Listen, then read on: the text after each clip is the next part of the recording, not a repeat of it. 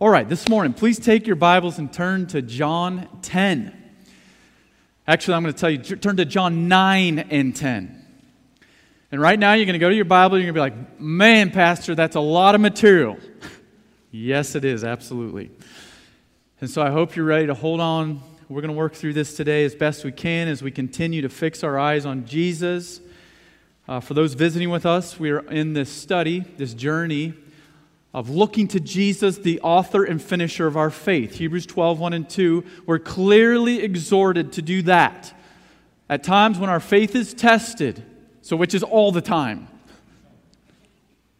fix your eyes on Jesus, the author and finisher of our faith. That's what we're doing right now. So, through the last three months now, and we're going to continue on for another month and a half or two, taking us into the Christmas season, it's kind of extended a little bit.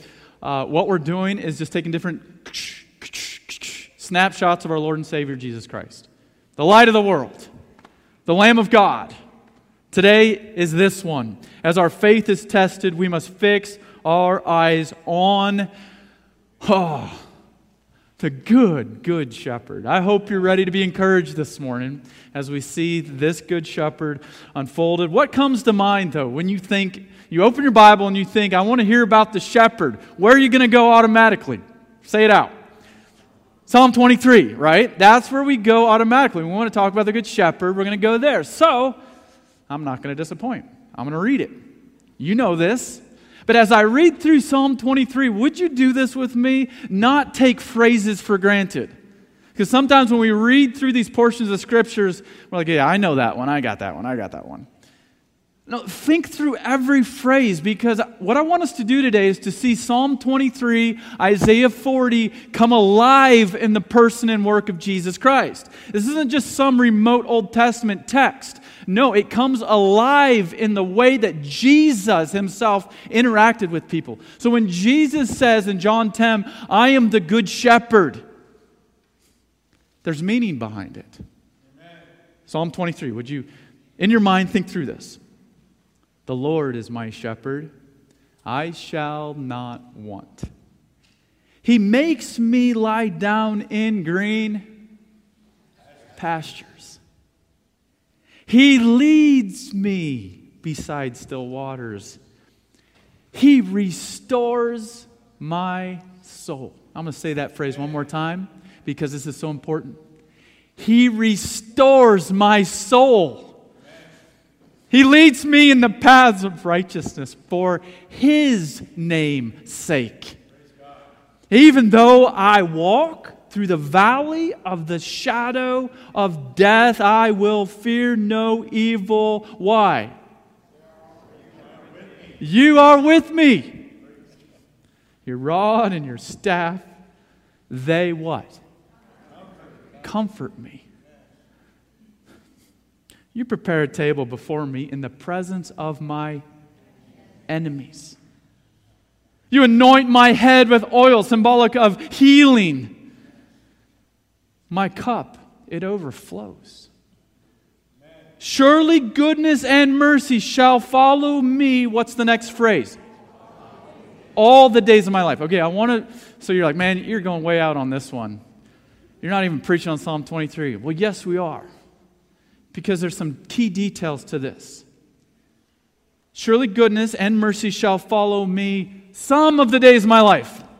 No, no, no. All the days of my life, and I will dwell in the house of the Lord forever. Okay, brothers and sisters in Christ, are you ready to see that come alive in John chapters 9 and 10? I hope so.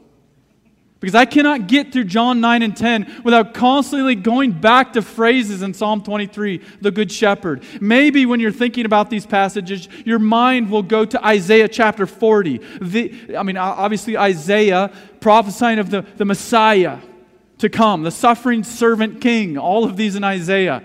Our minds go to Isaiah 40, and maybe this is the passage that's on your mind. He will tend his flock like a shepherd, he will gather his lambs in his arms. Get this. He will carry them in his bosom and gently lead those that are with young. Okay, we're going to see all of the elements of that come alive and how Jesus handles himself and his person and work in John chapter 9 and 10.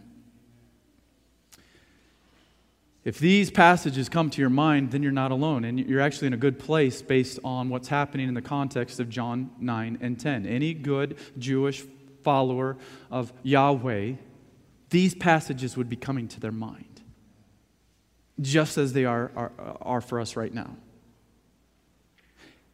But also remember this historically, I mean, we talked of this a couple weeks ago.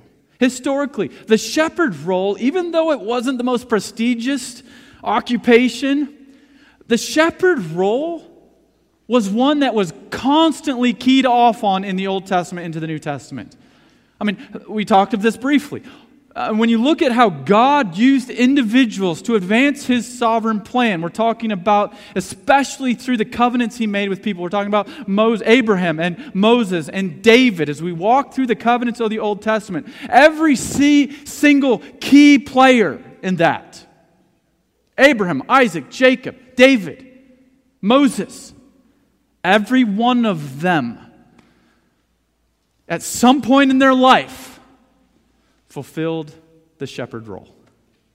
It was a big deal.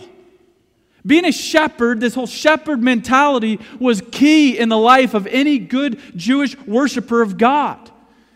Well, in John 10, as he is ministering and teaching in Jerusalem. We already kind of unpacked the context of this a couple weeks ago in John 8. Remember this? Where Jesus says, on the highlight of the Day of Tabernacles, the last day when the, when the candles are going off and people are celebrating, this, this big time uh, Yahweh party all the way through the night, celebrating through lights, and Jesus stands up and says, Hey, I'm the light of the world. This is that same context. All right? We are now at the end of the tabernacle feast.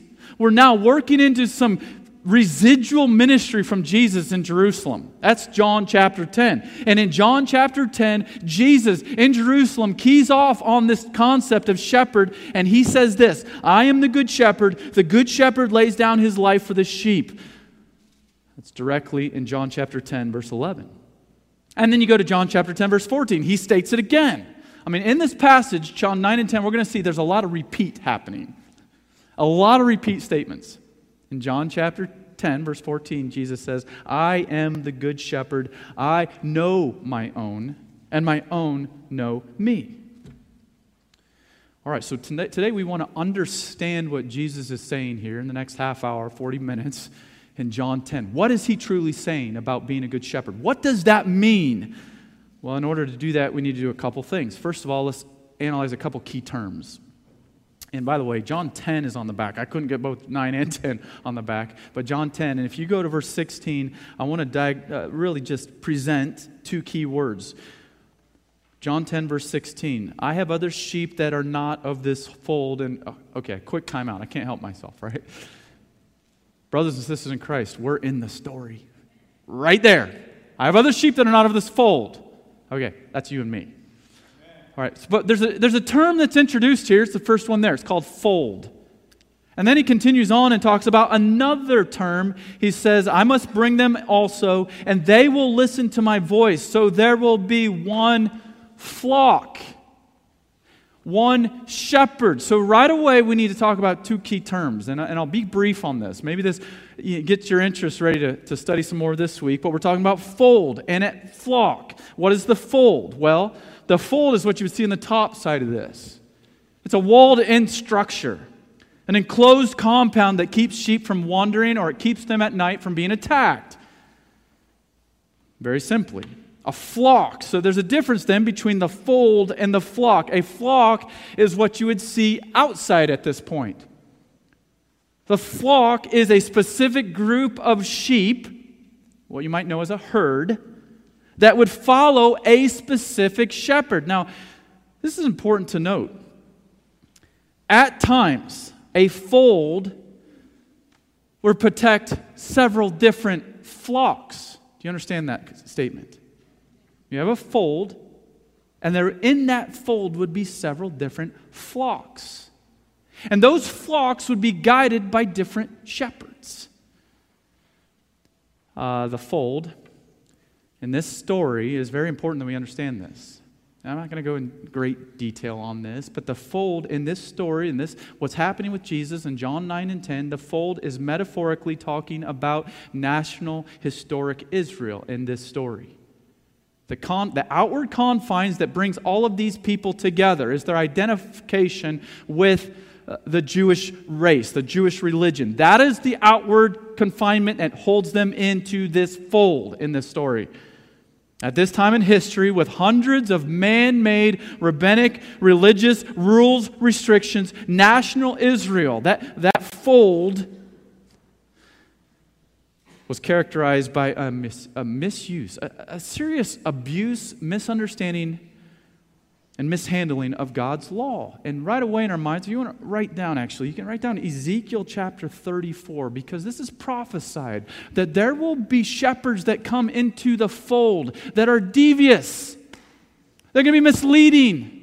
Historically, that is what's happening right here in this story. So we have the fold. In the fold of national Israel, there were essentially different communal flocks. We need to understand this. This is really good. These flocks, these herds, could be seen as people groups within Israel, if you want to go that far. And if we took it a step further, these could be best recognized by synagogues. Okay, please understand with me this ancient Near Eastern context, all right? You, you would generally, if you could, once a year, even sometimes for some people, once in a lifetime, you would travel, do your pilgrimage to the temple. If you're a really devoted worshiper of Yahweh, you would try to go as often as you can. But in your community, and I will say this, even in Jerusalem, you will have a variety of different synagogues. This is where teaching happened, but, but, but it's beyond that. Uh, please understand this. The synagogue was the center of life for the Jewish person. We're talking about financial deals were made in the synagogue, relational deals were made in the synagogue. And we're talking about arranged marriages and things like that, which might not be such a bad idea. We'll just stop with that one. A lot was happening in the synagogue. Social identity happened with the synagogue. So, if you were part of this flock, this, this synagogue, your life centered on that specific flock. So we have the fold in this story representing Israel and different flocks, split groups characterized essentially by synagogues. You're on the same page with me on that? Okay, now let's go. We, we want to jump right into John 10. We need to go to John 9. John, uh, in order to understand John 10, you have to understand John 9. Specifically, this story. Um, What's happening in John 9? Jesus is ministering, as I just mentioned, at the end of the Feast of Tabernacles. He had already very specifically claimed to be the light of the world. He was drawing some to belief. And this is actually the theme of the book of John, one of the themes. He's drawing some to belief, but at the same time, he's stirring up others. Primarily the Jewish leaders. These Jewish leaders are continually becoming more and more and more infuriated, infuriated at Jesus Christ his claims. What you see through the book of John is Jesus is clearly bringing out, and I'm just going to share the story, clearly bringing out his sheep into his flock. Well, with tension sky high, please understand what's the mode, what's the, the mood of John chapters 9 and 10? Okay, it is a high sky tension happening here. He miraculously escapes the temple after John 8. And we find him in this amazing story in John 9. So, what we're going to do right now, I'm just going to re- take the next five minutes and read through John 9. Please follow through. I was going to try to just explain it, but it's so much better if I just read it. So, you can look in your Bibles or you can listen. John 9, what's the story of John 9? Here it is. You're like, what? I thought you were talking about a shepherd, not a blind man. This is key. So let's understand what's happening in John 9. This is the context.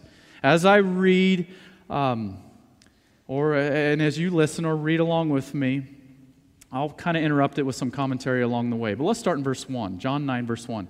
And as he passed by, he saw a blind man from birth. And his disciples asked him, Rabbi, who sinned, this man or his parents, that he was born blind? Okay, this is misguided co- theology, but not uncommon question in Jewish traditional thought or rabbinical teaching.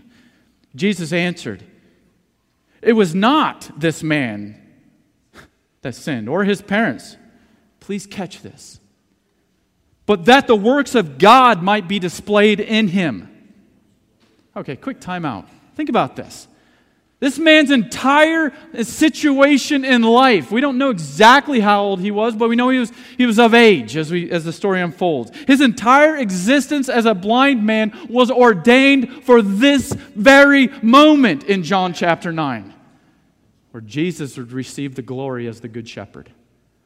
This man went through some pain and some suffering, just like, and I'll say this in application way, just like many of us go through.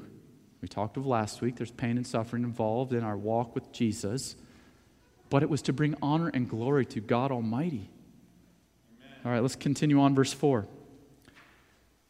Um, verse 4 says, We must work the works of him who sent, or, uh, who sent me while it is day. Night is coming when no one can work as long as I am in the world. And here he now ties it to chapter 8. I am the light of the world.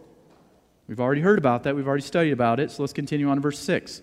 Having said these things, he spit on the ground and made mud with his saliva. Gross. but it's in there. Then he anointed the man's eyes with the mud and said, Go wash in the pool of Siloam, which means sent. So he went and washed and came back seeing. Okay, real quickly. Have you ever thought, why did Jesus do that? Why in the world did Jesus spit in the mud and, and make uh, like a little, a little ingredient of some sort and put it on his eyes. Why? All right, there's a lot of ideas why. I, I, th- I, think, I think there's one that makes the most sense. When is he doing this? He's doing this on the Sabbath. All right. As you think through the ministry of Jesus so far, he's done a lot of what you might know as like verbal miracles. Uh, he's speaking people into miracles. He's doing this type of things. Occasionally might be a touch of a miracle. What's happening here in John 9? I'm just going to say it. Jesus is intentionally kind of picking a fight with the rabbis, the Pharisees. I'm, I'm telling you, he, he is clearly turning this miracle into an action. Undeniably, he's spitting there, making a little, and then putting it on his eyes. He's clearly breaking these rabbinical traditions of the Sabbath. He's setting, as his key to the whole book of John, he's setting distinctions to his ministry and to those who will follow his ministry. We need, that was a longer commentary, so let's go, let's go back. Verse 8. The neighbors and those who had seen him before as a beggar were saying, Is not this the man who used to sit and beg? Some said, It is he. Others said, No, but he is like him. And he kept saying, uh, No, I, I'm him. I'm the man. It's actually in the Bible. A dude says, I'm the man. He's like, No, no, it's me. It wasn't him. It was my brother. It wasn't the guy down the road. It was me. I can see. Verse 10 So they said to him, Then how were you, your eyes open? Verse 11 He answered, well, the man called Jesus made mud and anointed my eyes and said to me, Go to the Siloam and, and wash. So I went and washed, and man, I received my sight. Verse 12, they said to him, Where is he? He said, I don't know. Okay, this is a very honest answer. Think about this. Did this man see Jesus? No. He had mud on his eyes, and he was blind from birth. All he knew is go to that pool and wash. He had heard a bit of his voice potentially. He had felt the touch of his hands on his eyes. He had not seen Jesus. Very honest answer. Okay, so now there's Jerusalem is that the tension's high, and so verse 13, they brought to the Pharisee uh, the, to the Pharisees the man who had formerly been blind. Verse 14, now it was a Sabbath day when Jesus made the mud and opened his eyes. Dude, notice that verse. It was the Sabbath day when Jesus made the mud and opened his eyes. Verse 15 So the Pharisees again asked him how he had received sight. And he said to them, He put mud on my eyes, and I wash, and I see. Verse 16 Some of the Pharisees said, Oh, this man is not from God, for he does not keep the Sabbath. But others said, How can a man who is a sinner do such thing? And there was a division among them. And I want to just say that is consistent with the theme of the book of John again. There was a division among them. Some believed, some didn't. Gotta find my place. Verse 17. So they said again to the blind man, What do you say about him since he opened your eyes? And he said, Well, he's a prophet. And, and it's that with that answer, it's almost like there's a statement of question. This guy doesn't know. He doesn't know who this Jesus is. This hasn't been unfolded, as we'll see later in the chapter. It's almost like there's a, a hint of sarcasm to this statement. Oh, he's a prophet.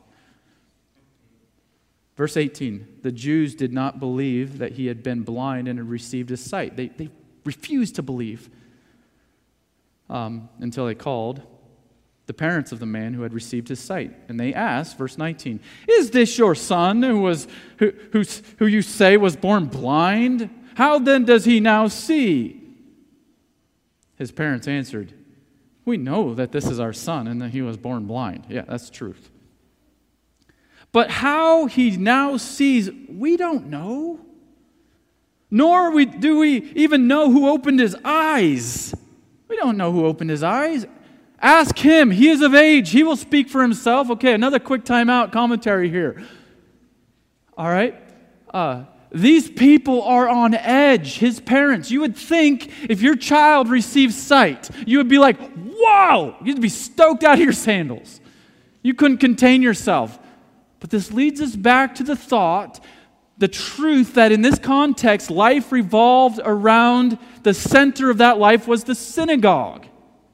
And so they had a fear about this. They wanted to be very careful about how they talked about it. So, would you read with me verse 22? It explains it. His parents said these things because they feared the Jews. In essence, the Jewish for the Jewish leaders had already agreed that if anyone should confess Jesus as the Christ, he was to be put out of the synagogue. Okay, brothers and sisters, this was pretty much, other than uh, death, and even maybe even beyond death because you're living through it here, this was the worst cultural discipline for any Jewish person is to be put out of the synagogue. You've been disowned. So, if the synagogue was the center of your financial, your social, every resource you have in your life, and you were taken away from it, you cease from life. What are you going to do? Verse 23 Therefore, his parents said, He is of age, ask him. We're going to put it right on his shoulders. Verse 24 So, for the second time, they called the man who had been blind and said to him, Give God the glory. We know that this man is a sinner, referring to Jesus. He said, Whether he is a sinner, I don't know. One thing I do know that though I was blind, now I can see. They, say to, they said to him, What did he do to you? How did he open his eyes? He's already answered this question. Verse 26, or verse 27, he answered them, I have told you already, and you would not listen to me. You would not listen. Why do you want to hear him uh, hear it all again? Okay, this is in my, my, in my mind. I was watching some of the press secretary this week, Kayleigh McEnany. You watch her, and she's like, "I already told you the answer." You guys watch that this week? I already told you, and you keep asking the same question. Uh, this is this dude, reminiscent of this tension. I already told you guys. I was blind, and now I see. Um, and then the next statement makes me laugh almost every time I read it because he goes from this like tension to this straight sarcasm. Here he says, Don't you want also, do you also want to be?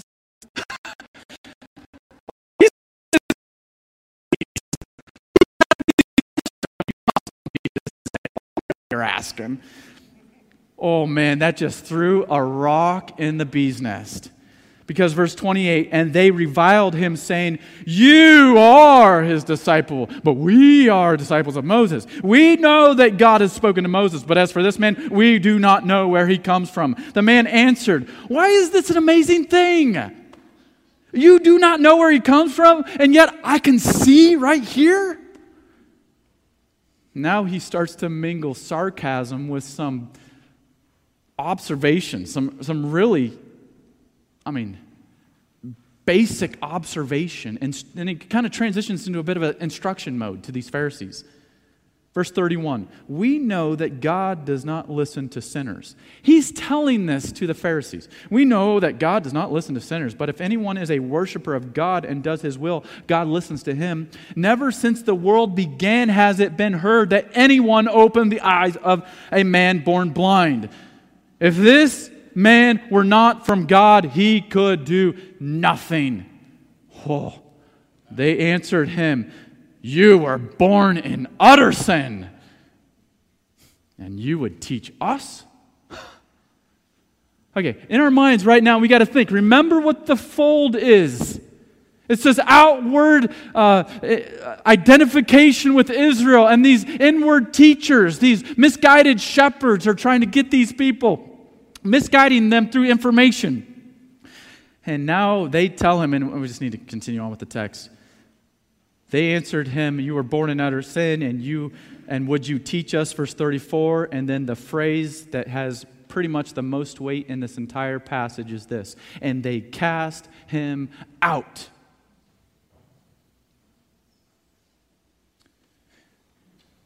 Okay, now what is Jesus' response? Jesus heard that they had cast him out, and having found him, I can almost not get through this without crying because this is systematically the best and worst day of this blind man's life. He could now see something that had not happened since he was born. He can see colors. He can see all the mess of the world around him. He can see faces, and instead of touching their faces, he can actually visualize them. He sees his mom and dad. And the day that's the best day in his life is also the day that's kind of like the worst day in his life because now he has no life. He's kicked out of the synagogue. But Jesus found him. Amen. And Jesus said to him, Do you believe in the Son of Man? He answered in a very respectful way. Remember, he doesn't recognize Jesus talking to him, he doesn't know who this is. And who is he, sir, that I might believe in him? On another honest question, Jesus said to him, You have seen him. Those eyes that were just healed, they're fixed on the Son of Man right now. And it is He who is speaking to you. Oh, I love verse 38. He said, Lord, I believe. And he worshiped him. Amen. He became a follower of Jesus Christ. Jesus said, For judgment I came into this world that those who do not see may see, and those who see may become blind. And some of the Pharisees near him, they're easing in trying to hear this. They said uh, to him, Are we also blind? Jesus said to them, If you were blind, you would have no guilt, but now that you say we see, your guilt remains. Okay, there's, there's so much to this story, but you cannot, we cannot comprehend John 10 until we've read John 9. This is the shepherd life lived out. Jesus Christ is the good shepherd. What's just happened? Well, for certain, this blind man, simultaneously the best and worst day of his life, received sight.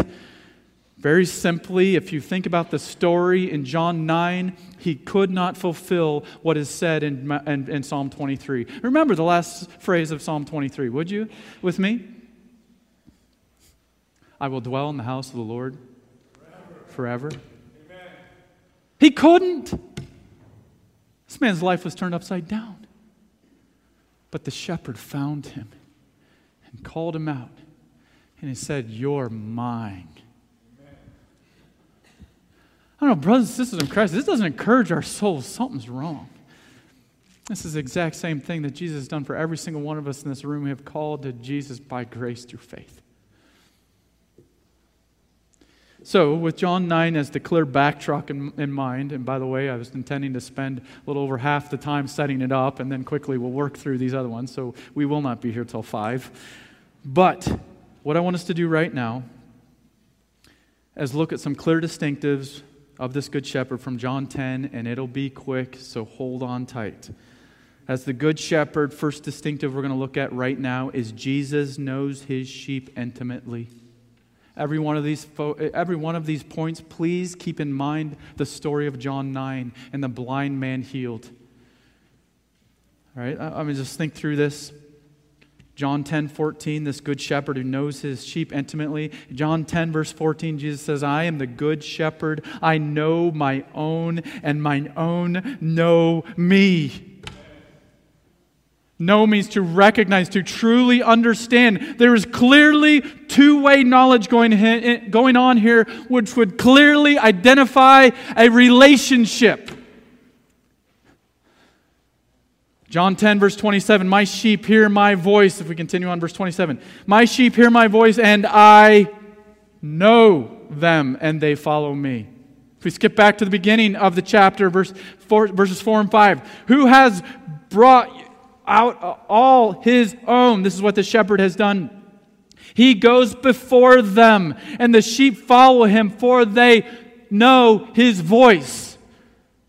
A stranger they will not know, but they will flee from him, for they do not know the voice of a stranger. What's happening here in this text in John 10? Very clearly, the Apostle John is writing this this story 90 years later after this happened, well, 60 years later after this happened. And he's telling people there still is a good shepherd. And this good shepherd knows his sheep intimately. This is not a formalized production. It is all about a close relationship. Brothers and sisters in Christ, let us get this into our minds. This is not a formalized production, this is a close relationship with the shepherd. This is not all about rigid outward moralism. It is about a meaningful inward relationship with the chief shepherd, the good shepherd. This is a relationship with God, the good shepherd, Jesus. Let's go to another distinctive. Distinctive two. Let's hold on and go to another distinctive of this good shepherd. Clearly in John 10, as the good shepherd, Jesus loves his own sheep sacrificially. Revert back to John 9. Which one of these Pharisees could truly look at this man and say, I love you so much, I'm going to lay down my life for you? Not a single one of them. But Jesus enters into the picture. And Jesus says, I am the good shepherd. I just want to read through a couple of these verses. And as I read through these, notice the terminology, especially this phrase lay down my life, or lay down his life. Verse 11 I am the good shepherd. The good shepherd lays down his life for the sheep. This is loving sacrifice. Verse 12, he was a hired hand and not a shepherd who does not own the sheep, sees the wolf coming and leaves the sheep and flees, and the wolf snatches them and scatters the sheep. He flees because he is a hired hand and cares nothing for the sheep. I am the good shepherd. I know my own, and my own know me, just as the Father knows me, and I know the Father, and I lay down my life for the sheep. Verse 16, here we are, you and me, in the story. And I have other sheep that are not of this fold. Praise Jesus, brother and sister Gentiles. I must bring them also, and they will listen to my voice. So there will be one flock and one shepherd. For this reason, the Father loves me because I laid down my life that I may take it up again. No one takes it from me, but I lay it down of my own accord. I have authority to lay it down and I have authority to take it up again. Resurrection prophecy. This charge I have received from my Father. What's the point? This relationship means something to Jesus. He's not just going around checking off, I healed a man that was born blind today, and that palsy's gone. Oh, yeah, I got, a, I got one of those lepers too. And this is, this is Jesus laying down his life in love for his sheep. This is not all about an outward, self consumed moralism. It is about an inward, gospel saturated relationship. Can we continue on with another distinctive? Here it is. Distinctive three is the Good Shepherd. Jesus calls his own sheep personally. Let's get this. John 10, verse 3. Notice the words call and hear. To him the gatekeeper opens. Oh, there's so much in this as well. One of the characteristics of a shepherd, a good shepherd, the gatekeeper, they go hand in hand. We're not going to dig into that today. The sheep hear his voice, and he calls his own sheep. What's the next two words? By name. And he leads them out. Brothers and sisters, this is so cool. You're not just one of many. Jesus knows you by name. Amen. Jesus has called you out by your very name. He even knows your middle name and your last name. This is a Jesus, this loving shepherd who, who's beyond just a person. I mean, a figure, an image. No, I know that person's soul. Jesus knows our very names. Uh, verse 16 continues on with this theme. Go back to this. Verse 16 I have other sheep that are not of this fold. I must bring them out, and they will listen to me. Jesus is calling these Gentiles now. He's calling you and me. We're brought into the story, just like was prophesied to Abraham. Through Abraham, all the nations of the world will be blessed. Families of the world will be blessed through the promise to Abraham. Jesus is living this out now. He's calling Gentiles by name. John 10 27, My sheep hear my voice, and I know them, and they follow me. Here's the point this is real communication from a shepherd who really cares for sheep. He calls them by name. Again, this is a personal relationship between the shepherd and the sheep. Okay, let's two, two more quick distinctives. Here it is. Number four. As the good shepherd, Jesus leads his sheep graciously. So it's, it's more than just calling his sheep, it's more than just loving the sheep sacrificially and just knowing about them. He leads them. I haven't been around a lot of sheep, but the sheep that I have been around, we used to go hunting up in the mountain, Rocky Mountains and a lot of hiking and backpacking. Every once in a while, we, we'd come across these massive herds. And there's this guy in the back that's just watching them, just kind of keep an account. They would hire, hire out shepherds, and he just kind of keep an account and try to keep them alive and shoot the coyotes and that kind of thing. And they'd have dogs that would chase. And there was not a lot of leading happening, it was kind of watching. That is not the case for this ancient Near Eastern culture. No, the shepherd would walk before and lead his sheep. That's exactly what Jesus is saying here. I'm not just watching the sheep, I'm leading the sheep. We need to catch a grasp of this that Jesus is the one who is leading us. Um, falling right in line with both Psalm 23 and Psalm 40 Psalm 23, twice we see that Jesus lead, uh, that the Good Shepherd leads, who is eventually we'd find Jesus. Jesus leads his own sheep graciously. John 10 4 gives us a clue to this. When he has brought us or brought out all his own, he goes before them, and the sheep follow them, for they know his voice. He goes before them, he leads them.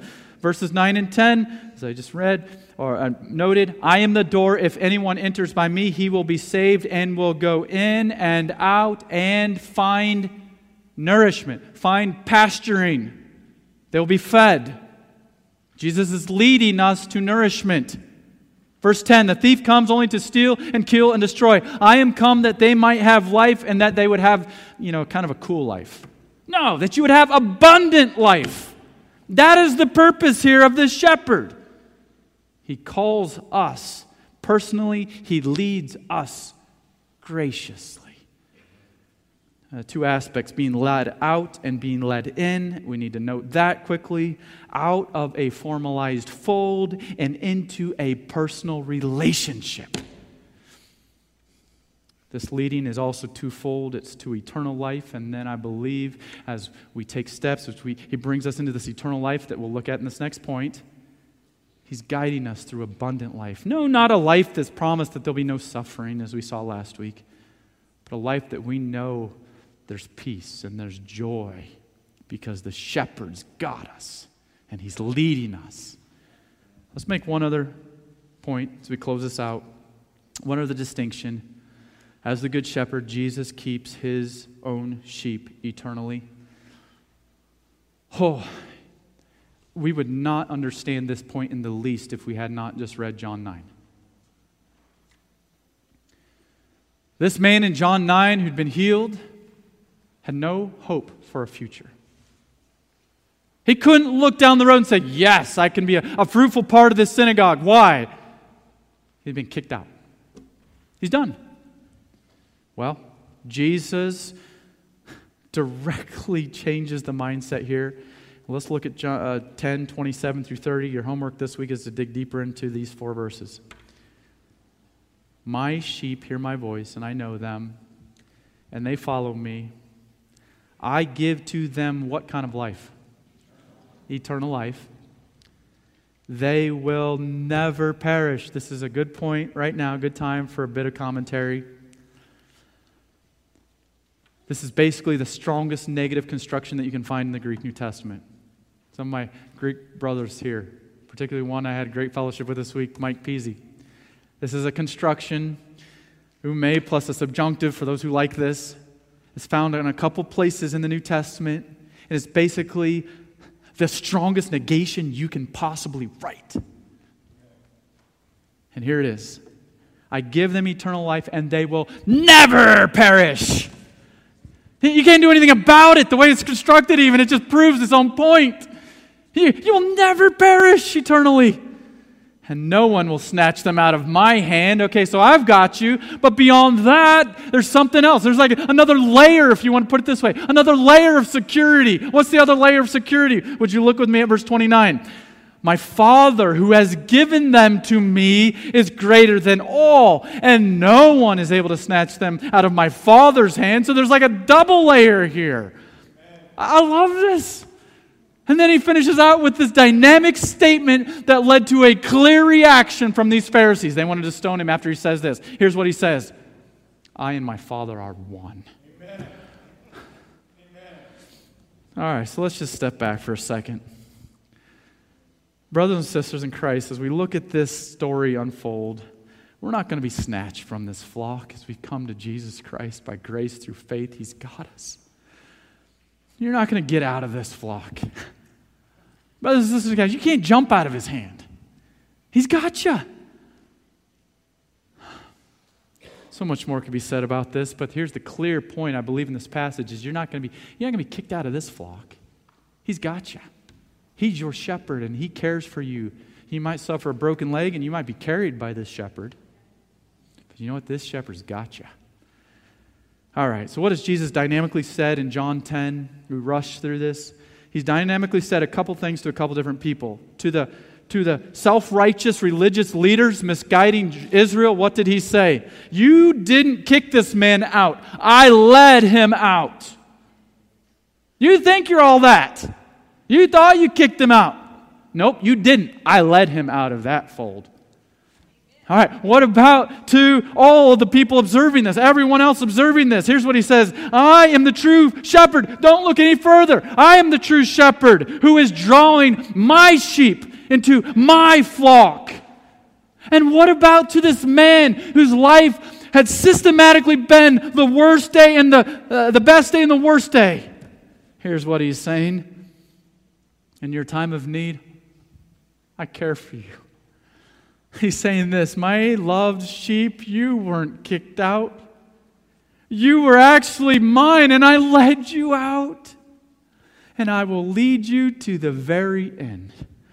I led you out of this formalized, man centered, legalistic approach to life and into the intimate, grace saturated relationship with the Good Shepherd.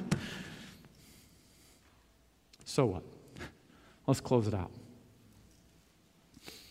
What's some takeaways today? I think we need to ask this question very clearly, very, very clearly today. Are you following the Good Shepherd? You, not the person down the row from you, but you. Not the person on the other side of the congregation from you, but you. Are you following the Good Shepherd? First aspect of this, as we pointed out, is this following to eternal life. So much that we could just focus on this. I know we've focused very evangelistically the last couple weeks on this. I'm not going to belabor this point. But the question is this Are you following to eternal life? Have you been led out of a formalized, man centered, feel good type religion into an intimate, grace saturated relationship with the Good Shepherd? If not, would you respond in faith today? Today? This very day, before you leave this building, would you call on Jesus Christ to save your soul? Would you believe on the Lord Jesus Christ and experience the salvation that only Jesus can give you? In just a minute, we'll pray. There'll be those at the front who would love to talk with you more about that. I'm not going to make some big deal of it. Well, they'll be up after the service too, our chaplains. Would you come pray with one of them? Ask some questions. Maybe it's something you need to go home and wrestle with a bit more. Yes, do that if you need to, but don't delay. Listen. The shepherd's calling your name. Let's think about another aspect of this very quickly. Are you following the shepherd to abundant life? Not life without pain or struggles, but a life that is daily being led and fed. A life that is daily finding pasture brothers and sisters in Christ, are you following the Good Shepherd today? He's leading you to pastures. Are you one of those stubborn sheep that's bouncing off the fences? Are you one of those sheep that are like, Yes, I will follow you? You're leading me to nourishment. Brothers and sisters in Christ, friends, young and old, if we don't leave here today encouraged, something's wrong because we have a good shepherd. And this good shepherd knows his sheep intimately. He loves his sheep sacrificially. He calls his sheep personally. He leads his sheep graciously. And he keeps his own sheep eternally. Let's walk through these doors as we leave today overwhelmed with how amazing our good shepherd is. As our faith is tested, we must fix our eyes on the good shepherd. So, God, I pray that this would be real to every single one of us in this room today. Every one of us are going through different stages of trials in our own lives, struggles, just as we talked about last week. Lord, I want to thank you for how you've shared with us in John chapter 9 through your Holy Spirit of this beautiful example of a good shepherd that cares for us in our time of need. He draws us out. And I pray, God, that you would help us to so love the shepherd. As John also says in other texts, in his epistles, his letters, we love him because he first loved us. Oh God, I pray that we would have an unwavering love for the shepherd because he had an undeniable love for us drew us out. We are His own. Friends, this morning, with your heads bowed, eyes closed, we're not going to belabor this. I'm going to close with a word of prayer in just a minute. As the, as the piano is playing, the keyboard's playing this morning, would you enter into just maybe a minute or two of prayer as we close out the service in prayer? First prayer, would you pray this in gratitude? Would you thank God that He's the Good Shepherd?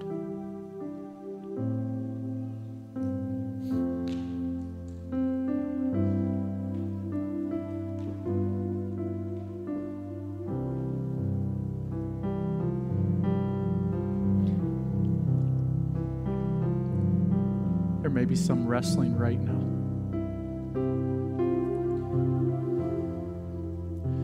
Your eternal destiny, with where you're at in eternity with the Savior.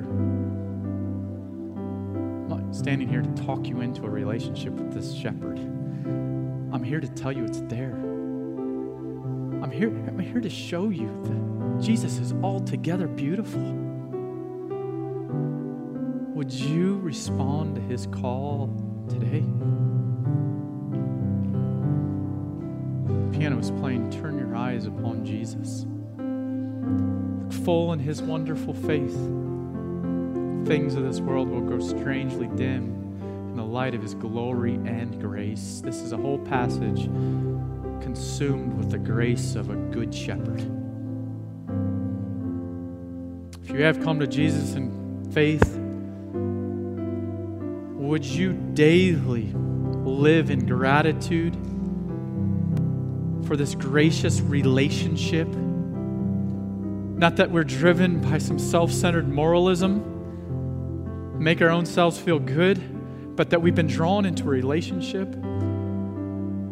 with a good shepherd that knows us. He leads us, He calls us by name, and He holds us on, holds on to us for all eternity. What He has started, He will dynamically finish.